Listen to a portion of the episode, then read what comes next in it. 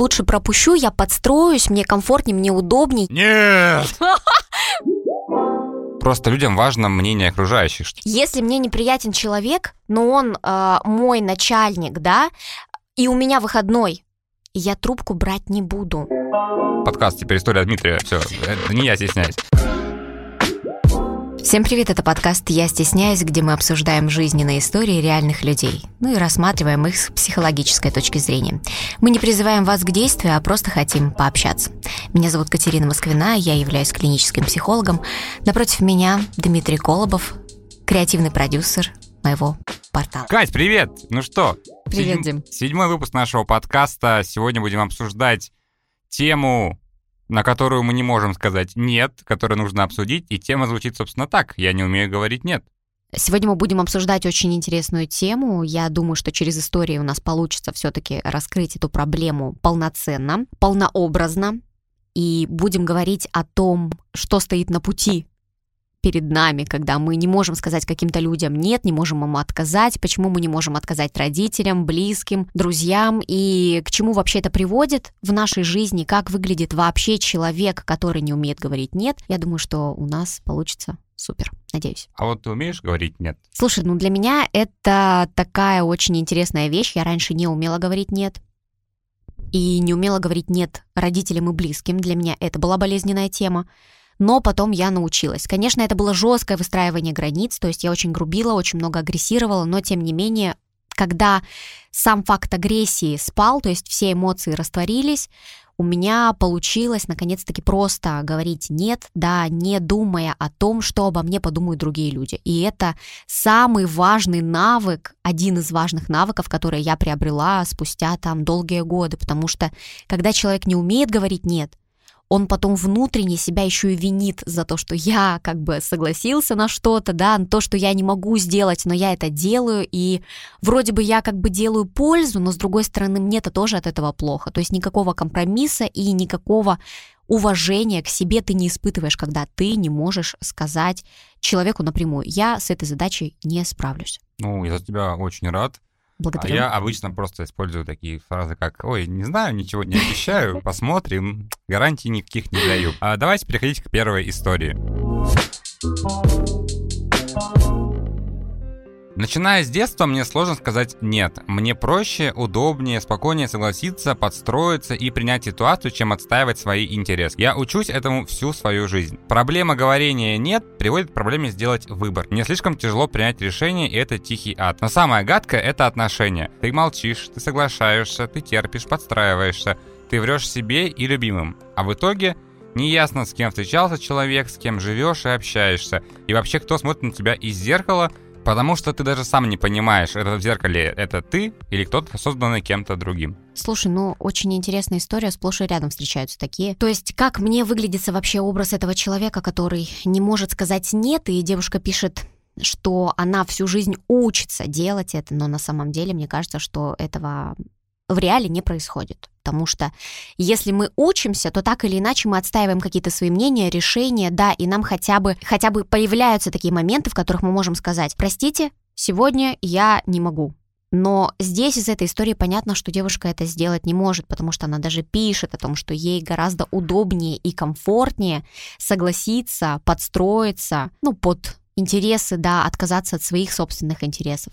Ну, это же плохо. Ну, я просто так рассуждаю, например, у меня тоже были, безусловно, такие же проблемы на каких-то работах, где я до этого работал, в каких-то там тоже других э, отношениях там с девушками, с друзьями, со знакомыми, когда, условно, ты там собираешься куда-нибудь поехать, тебе звонят и говорят, можешь там, ну, помочь, не знаю, там съездить, э, я там без машины остался, можешь меня там возить. Ты такой думаешь, ну, вроде как бы и могу, в принципе, ты как бы дела-то особо-то и нет, но с другой стороны, ну, вот сейчас я уже понимаю, что я трачу время, энергию, там, да тот же бензин, условно, а он дорожает каждым днем. Вот. И я тоже, кстати, долго к этому шел, но даже сейчас я умею, ну, я научился немножко как бы отказывать, но и то э, это тоже дается с большим трудом, потому что ты говорила про отказ родственникам, я вот скажу про отказ друзьям. То есть у меня есть там лучшие друзья, и друзья отказывать умеют очень хорошо. Вот что, что это они умеют? Вот, допустим, мне частенько. А у меня не всегда получается им отказывать, потому что ну, вроде как лучшие друзья. Понятно, что, наверное, какой-то там обиды, ссоры не будет, да, из-за отказа, потому что как бы я там просил, ну, прошу помощи, мне отказывают э, по объективным причинам, у меня нет такого, что, ах, какой плохой друг, он меня там не подвез, э, да куда-нибудь, э, куда-нибудь, вот. Чему я это все вел, я уже забыл, потерял мысль. Наверное, к тому, что ты имеешь в виду, что для тебя в первую очередь важно какие-то человеческие, да, качества, чувства, которые ты испытываешь к своему другу, чем а, свое собственное. Вот из этого складывается как раз-таки неумение говорить «нет», когда на первом месте для меня стоит какой-то другой человек, мои родители, мои знакомые, мои друзья, не знаю, там, да вообще кто-то там попросил тебя пропустить его в очереди, а ты понимаешь, что ты сам торопишься, и тебе нужно срочно там расплатиться и бежать уже по своим делам, но ты пропускаешь этого человека, потому что тебе кажется, что о тебе плохо подумают, это первое. Второе, это, ну а что такого, я как бы тут неважный, незначимый, я могу еще и постоять, да, возьмем ситуацию, ситуацию с очередью. Вот она какая-то примитивная Ты и понятная. сказала про очередь. У меня вчера был такой случай буквально. Мы вчера были на съемках, перед съемками зашел в магазин в пятерочку. Uh, это не реклама, вот, не интеграция. Рекламная информация. Uh, вот, да, я зашел в магазин, мы стояли в очередь, там было четыре человека, как обычно, одна касса работает, mm-hmm. вот, и я стоял тоже с двумя бутылками воды, там передо мной стоял парень с багетом с помидорами и девочка там с двумя шоколадками. И сзади такая подходит э, энергичная девушка лет 30.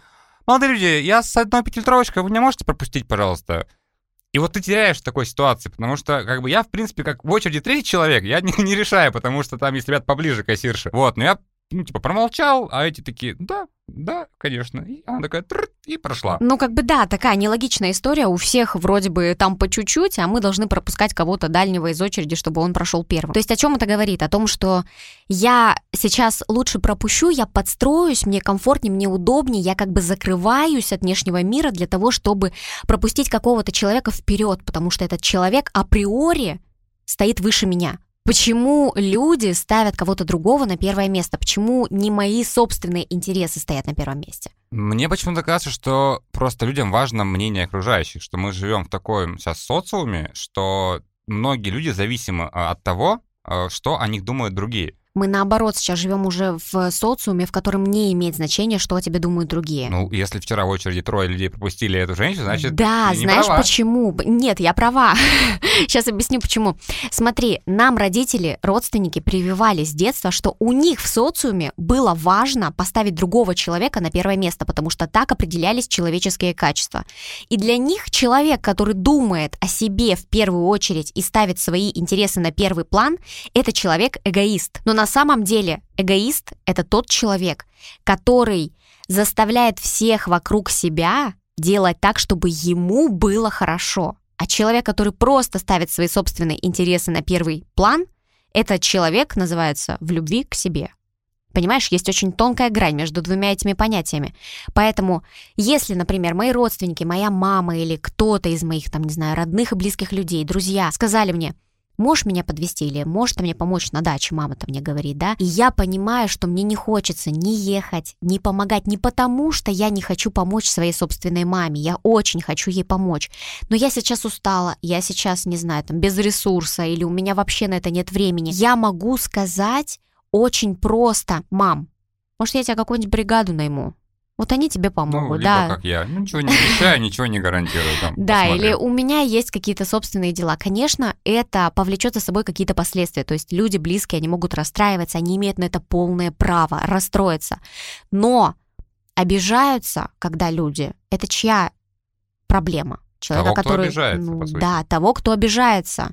Понимаешь, глагол с окончанием «ся», да? я сам выбрал, что мне сделать. То есть я не считаю что у другого человека есть право мне отказать. То есть вот этот человек, в свою очередь, называется эгоистом. То есть все вокруг должны делать так, как я хочу, для того, чтобы я был счастлив. О, это, это я лет пять назад. Понимаешь, да, в чем тут суть?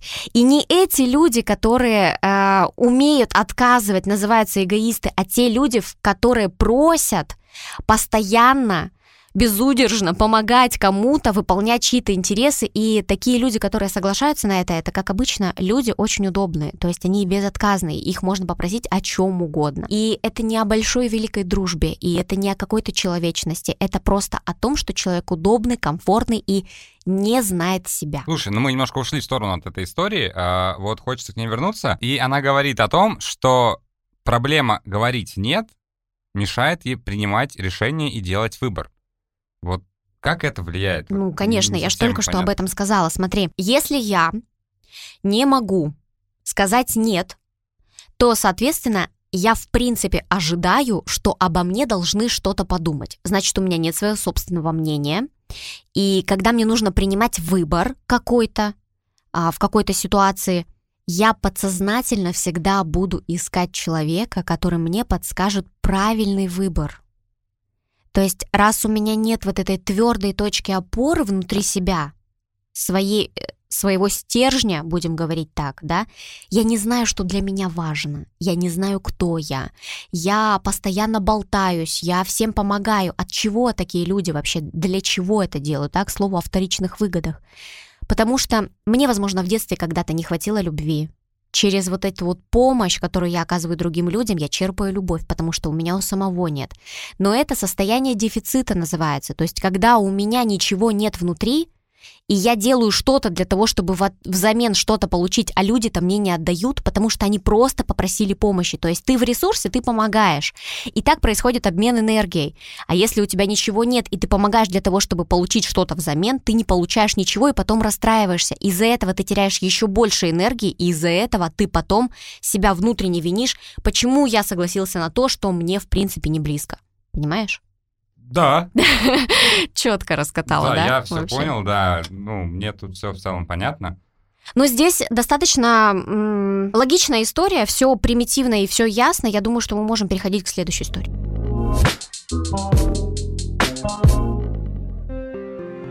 Пошла делать татуировку на дом. Там меня встретил мастер явно после веселой ночи и не в очень адекватном состоянии. В доме был полный хаос и антисанитария, но мне было сложно развернуться и уйти. Поэтому на моем теле красуется портак. Почему я обратил внимание на эту историю? Потому что на Пример последствий, да, которые мы получаем. Во-первых, во-первых, последствия. Во-вторых, потому что на моем теле тоже красуется татуировка. Ну, в смысле, рука же это тоже часть э, тела. Вот, но у меня это не портак, у меня Ну это да. красивый полурукав. Но, тем не менее, Ух ты, красивый Красивый полурукав. полурукав в стиле Полинезия. Визуализируйте, как хотите. Вот, просто я к чему э, это привел? Э, Я потому что очень долго решался на татуировку вообще, в принципе. Лет шесть я об этом думал. Э, У меня было два идеи фикса. Это татуировка и гвоздики в ушах. Я хотел быть как Эминем, как 50 Cent. Спасибо маме, что она мне сказала, сынок, будет 18, делай, что хочешь. И я такой, 18, а нафига мне это надо вообще? Прикинь, я только что заметила, что у тебя есть татуировка. А, Мы с Катей знакомы года с 2000, наверное, Восьмого или пятого. седьмого. А, да, вообще давно. Ну, татуху я сделал лет 6 назад. Ладно. А, Вот, и, собственно, когда э, поднялся вопрос татуировки, я ее сделал там 2 в 22, в 23, я долго, то есть, искал, искал мастера, я понимал, что, ну, это все-таки на всю жизнь, я подбирал эскиз, я хотел заказывать уже эскиз там в Питере. И на тот момент я был в отношениях, и девушка должна была делать татуировку, но она потом передумала, и ушла к другому мастеру, а мне предложила пойти к тому, который был у нее. И я говорю, ну, вот как сама судьба вроде. Свободная касса, Сама- свободная запись. Да, сама судьба как бы мне так э, подсказывает, мол, иди, Дмитрий, делай татуировку. И я пришел, а девочка никогда не работала в стиле полинезия, а, и меня тогда это тоже не смутило. Я такой думаю, да пофиг. Тем более 7 тысяч за полурукав. Ребят, 7 тысяч. Вот Это ты вообще выгодно это, наколол, Да, я еще и в стиле полинезии. Это о, просто копейки. Но просто проблема в том, что когда мы начали только набивать контур, я уже увидел какие-то косяки, потому что полинезия — это максимально сложный э, стиль, он должен быть симметричным, ровным, и на моменте уже контуров я не смог сказать, типа, «Н- так, э, уважаемый мастер, мне не нравится контур, давайте мы вот на этом закончим, я оплачу вам, условно, за вашу вот эту работу и пойду к другому мастеру. Это просто к вопросу о том, что мы когда снимали документальный фильм про тату-культуру, и один из тату-мастеров э, тату-студии «Точка сборки» сказал, что у нас очень многие не умеют сказать «нет» в моменте, когда им что-то делают. Например, татуировки, очень много людей, клиентов, они потом недовольны татуировкой, и они говорят, но мы видели сразу, что как-то что-то не то, но как-то ну, не хотели отказывать. Либо ты приходишь в парикмахерскую, и ты видишь, что у тебя уже на стадии вис- височков все пошло, все плохо. Вот. И у меня была та же история. То есть я пришел к мастеру, я горел татуировкой еще и за такие деньги, и я как бы ее сделал. В принципе, сейчас она, конечно, выглядит, ну, нормально, если не приглядываться, там не будет видно каких-то косяков, э, несимметрии.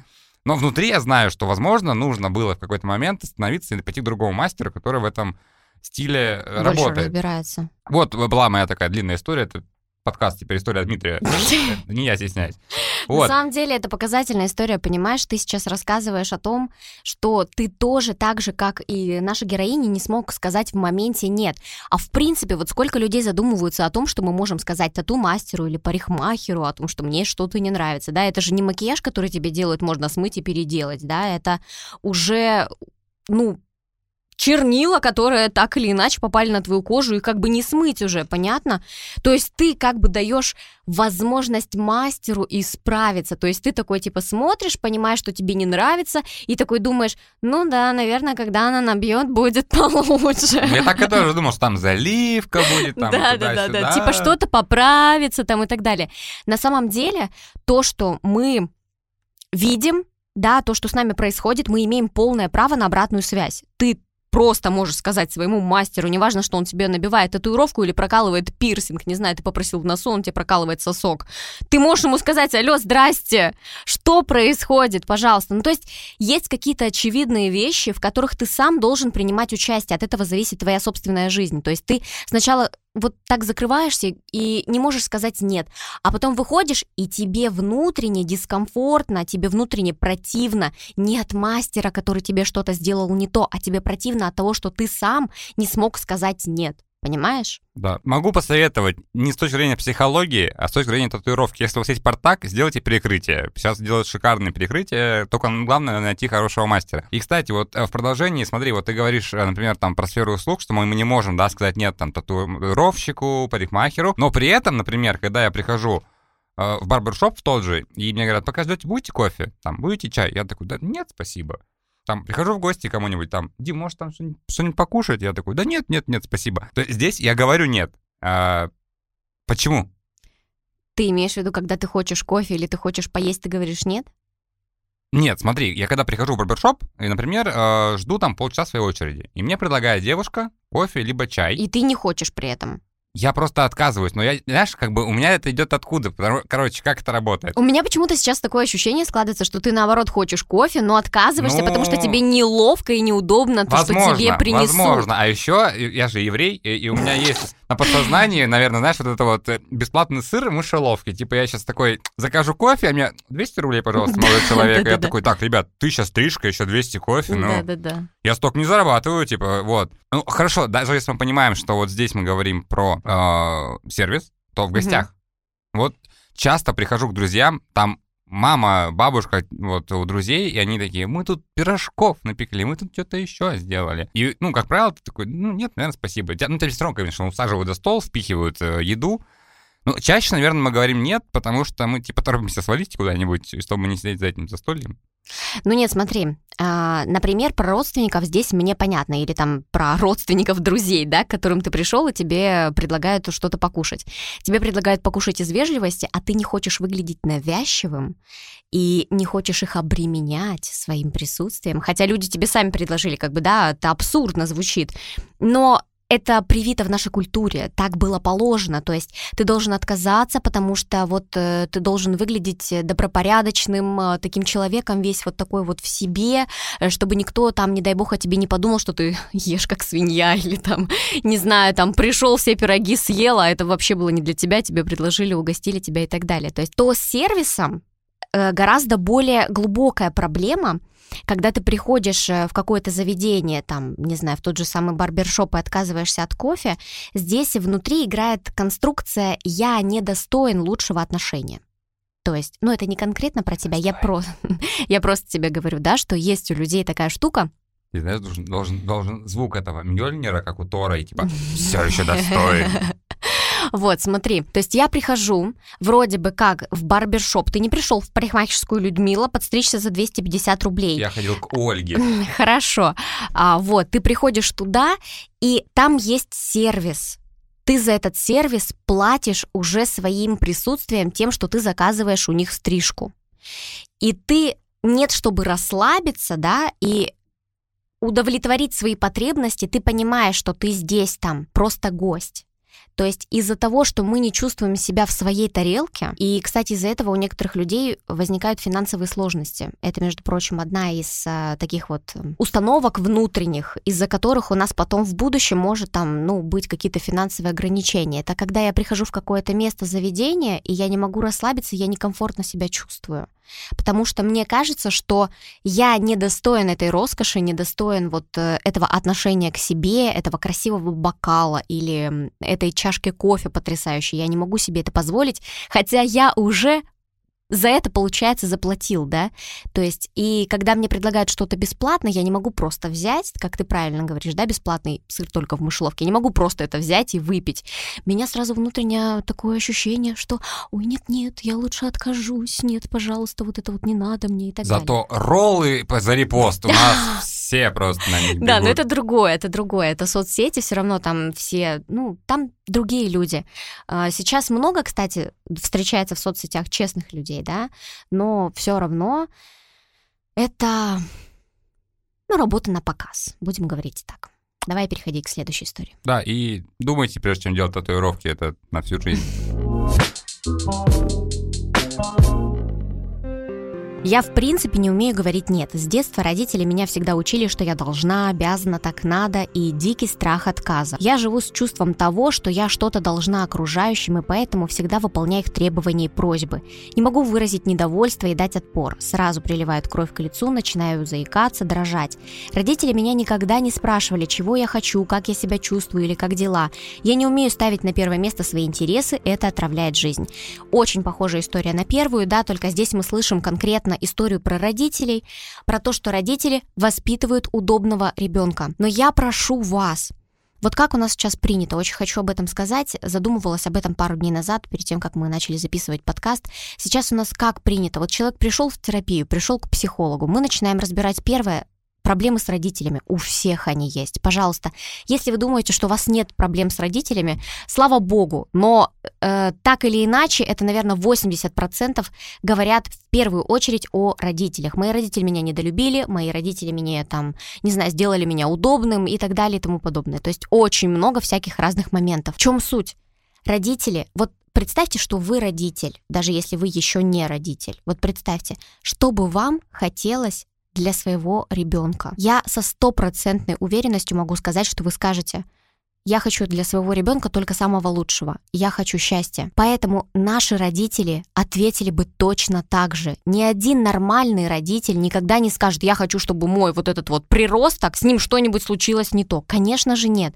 Поэтому родители воспитывали вас так не потому, что они хотели вам плохого, не потому, что они хотели, чтобы у вас было какое-то плохое ощущение в жизни, вы не могли найти себя, свое место, а потому что это их стратегия, они умеют только так. И Почему я заговорила про терапию? Потому что сейчас принято обсуждать в первую очередь на терапии родителей, да, и когда мы посещаем психолога, мы вместо того, чтобы скидывать агрессию, ненависть и злость к родителям, мы начинаем ее еще больше в себе закапывать, потому что благодаря вот прекрасным словам психолога, что ваши родители токсичны, или ваши родители абьюзеры, или у вас тут вокруг газлайтинг. Вот благодаря всем вот этим терминам, которые сейчас у нас э, на слуху, мы начинаем зарываться, закапываться в эту агрессию, начинаем в ней жить, начинаем ненавидеть наших родителей еще больше, хотя, по сути, мы пришли разбираться с этой проблемой. Я вас очень прошу, не нужно агрессировать в сторону родителей. Это, ну, как минимум, не по-доброму, не по-человечному, что ли. Я не знаю, как по-другому сказать. Эти люди дали вам жизнь.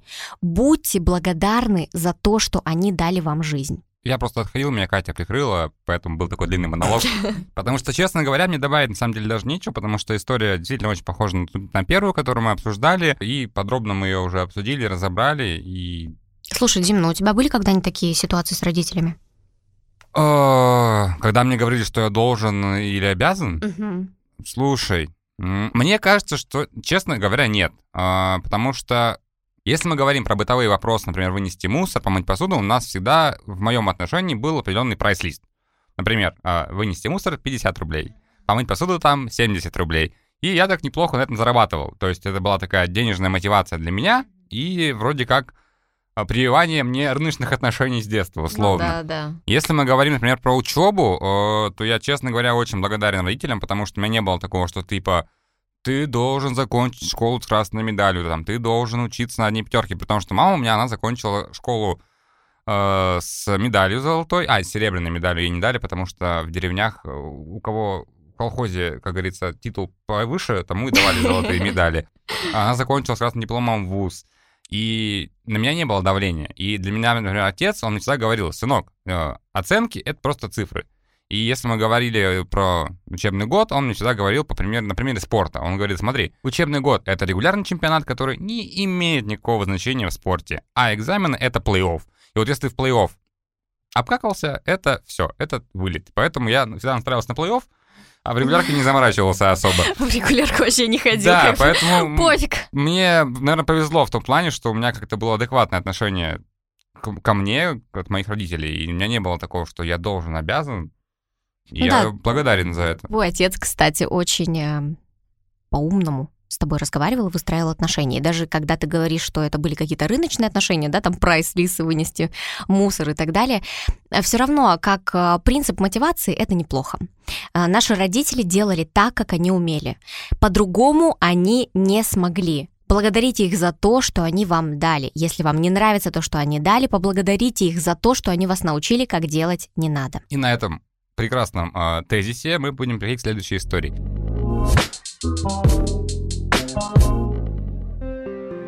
С детства я боюсь конфликтов, что на меня наорут, боюсь сказать слово против другого человека, если он не прав. Однажды на вечеринке меня взял силой парень, хотя я говорила нет, и я не смогла сопротивляться, хотя я не хотела с ним спать.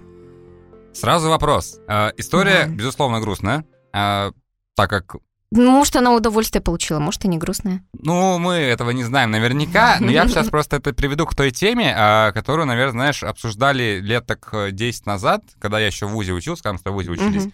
То, что как отличить женское «нет», которое «нет», от женского «нет», которое «да». Которая, да, Вот, может быть, парень просто не разобрался в вопросе и чуть-чуть переборщил с, с напором, например, не знаю. Нет, это, это на самом деле про другое, когда вы в университете, да, там прикалываетесь, у вас какие-то студенческие движения происходят, и когда девушка такая вся флиртует, и такая вроде и нет, вот это да, на самом деле, да, ну то есть как бы нормальный, адекватный человек, который видит, что девушка говорит нет, по идее должен как бы сказать ну, нет и нет, пока.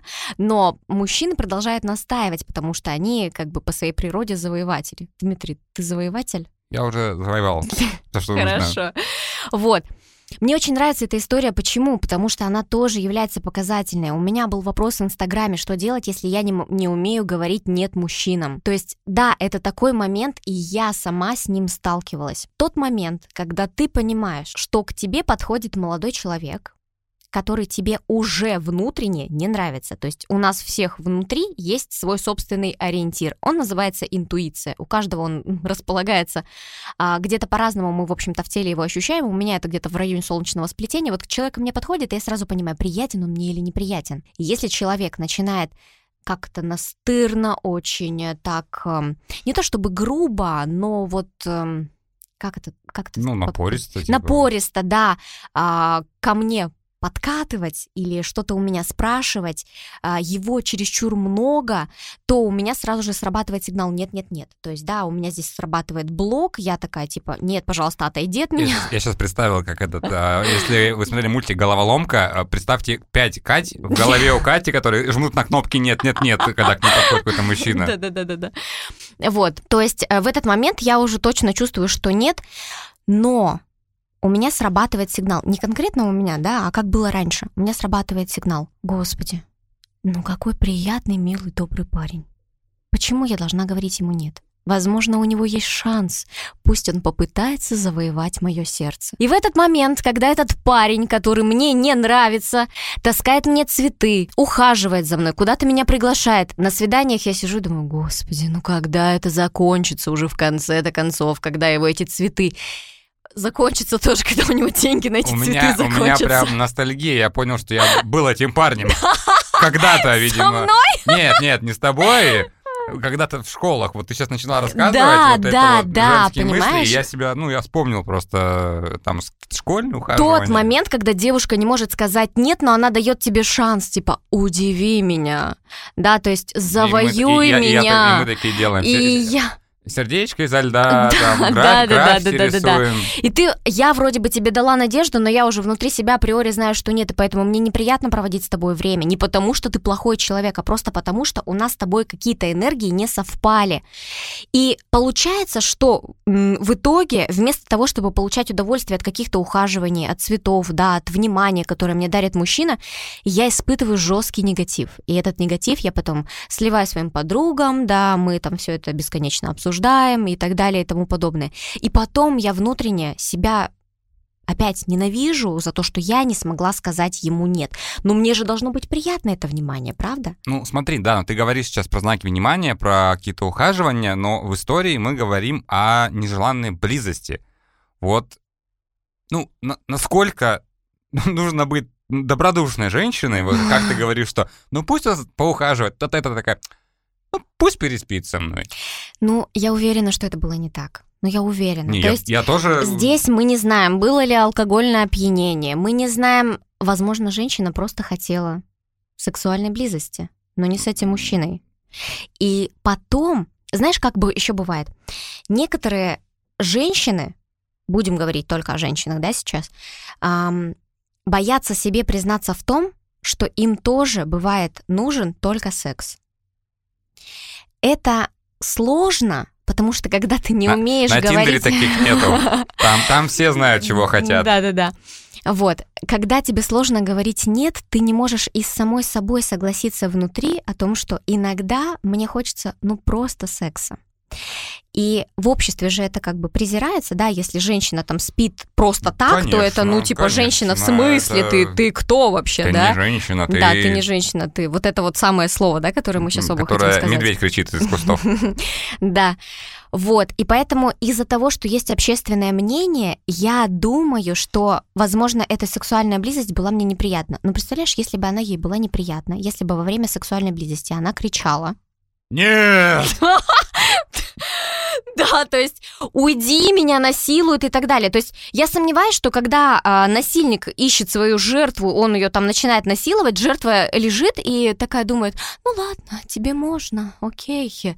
Как бы жертва в этот момент проявляет чувство, то есть а, когда супер неприятно, и когда нападает насильник, да, то есть есть э, вот эти отношения жертва и агрессор, про насильника сейчас скажу, а, насильник подпитывается этими эмоциями, когда жертва начинает кричать, когда ей страшно, то есть вот эти эмоции он подпитывается ими, и с помощью них дальше продолжает свое вот этот вот э, акт э, насилия там и так далее, то есть он этим подзаряжается. Здесь о чем мы говорим? Это явно был не акт насилия, понимаешь? И молодой человек не насильник, потому что парень взял силы, и как бы, видимо, она расслабилась в этот момент.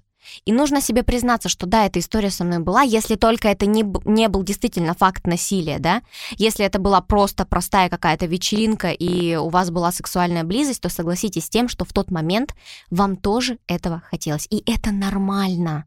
Это абсолютно нормально. Смотри, здесь девушка пишет, парень взял меня силы. Она не говорит, меня изнасиловали. То есть, соответственно, здесь в любом случае было какое-то вот, ну, более-менее какая-то ситуация, с которой можно смириться. То есть, когда происходит факт насилия, человек говорит, меня изнасиловали. Вот, из-за этого я считаю, что здесь просто нужно пережить, согласиться, разрешить себе, испытывать удовольствие не только с каким-то одним партнером, да, но и с кем-то другим в тот момент, когда тебе тоже хочется, например, сексуальной близости. Следующая история. Да. Я всегда была скромная, стеснительная и поддающаяся давлению. Особенно сложно при переходе во взрослый этап, когда нужно искать работу, социализироваться и взаимодействовать с разными людьми. Не могу сказать нет, когда коллеги просят или иногда даже будто бы приказывают взвалить на мои плечи новый проект, который иногда даже не будет оплачиваться. Есть один человек, который пишет и звонит в выходные и просит что-то сделать, даже может не касаться работы. И я не могу сказать нет, я беру и делаю это за бесплатно. Я не могу отказать, потому что он выше меня по статусу и должности, и эта проблема только капля в море моей слабости. Ну что, э, это ли не абьюз на работе? У меня очень своеобразное отношение к словам абьюз, газлайтинг. э, Что я там еще до этого говорила? Хорошо, это ли не превышение должностных полномочий? Слушай, у меня почему-то есть какое-то внутреннее ощущение, что этот человек, о котором говорит наша героиня, ей нравится. И таким образом, вот э, не отказывая ему в его просьбах, она хочет привлечь ее, Заслужить его, внимание. внимание, да. Но по факту он же ее просто использует. Ну, да, потому что есть добродушный человек, который соглашается на все. Такая, знаешь, эм, подруга девушки, которая мне нравится. А я нравлюсь этой подруге. Понимаешь, да, о чем я говорю? Подруга девушки, Которая мне нравится. которая мне нравится. А, типа мостик? Да, да, Мгм. да, да, понимаешь? То есть есть эм, такой очень выгодный бесплатный вариант. я знаю себе цену для него, я по акции.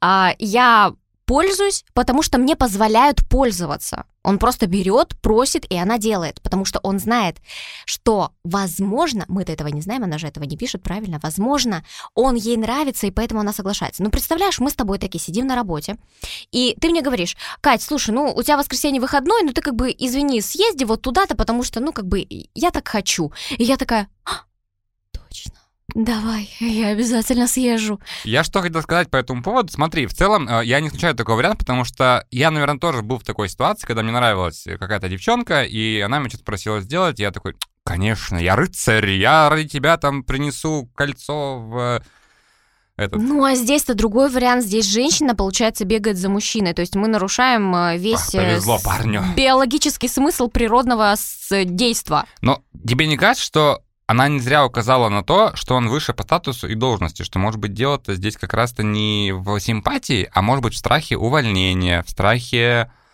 какое-то, может, понижение зарплаты, потому что ситуации тоже бывают разные на самом деле, и есть, ну, очень много неадекватных руководителей, которые реально считают, что сотрудники должны работать там 24 на 7, 5-7 дней в неделю.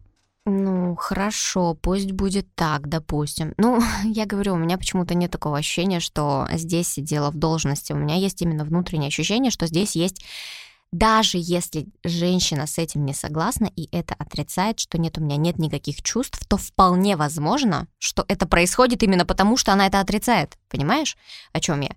То есть, ну хорошо, да, допустим, он там выше ее по должности, она боится увольнения. Так или иначе, если ты сотрудник, то ты должен просто прийти и... Да блин, самое элементарное, ты можешь трубку не брать. Ну, слушай, ну вот это... Если мне неприятен человек, но он э, мой начальник, да, и у меня выходной, я трубку брать не буду. Ну, вот это Чтобы не говорить нет. Понимаешь? То есть это есть такая уловочка. Я увильну, я могу сказать, что у меня дела под, там на даче, где-нибудь еще мне нужно там куда-то уехать. То есть я буду находить, я не буду говорить нет напрямую, да, потому что мне сложно это сделать. Я буду придумывать какие-то варианты для того, чтобы мне не выполнять эти задания, но она-то с радостью их делает. Ну, то есть тут ты считаешь, что это такая история Ну романтичная, почему-то да, мне какой-то кажется. офисный односторонний роман, Односторонний. назовем это так. э, Ну, допустим, да. То есть э, здесь, наверное, есть, э, имеет смысл задать вопрос, как из этого выйти. А, у меня есть сейчас одна теория, которой я пользуюсь периодически. Если, например, происходит какая-то ситуация, и в ней очень много чувств, то есть э, они захлестывают, и я не вижу сути, то я задаю себе вопрос. Если убрать всю эмоциональную составляющую из этой ситуации, что останется? Какие голые факты?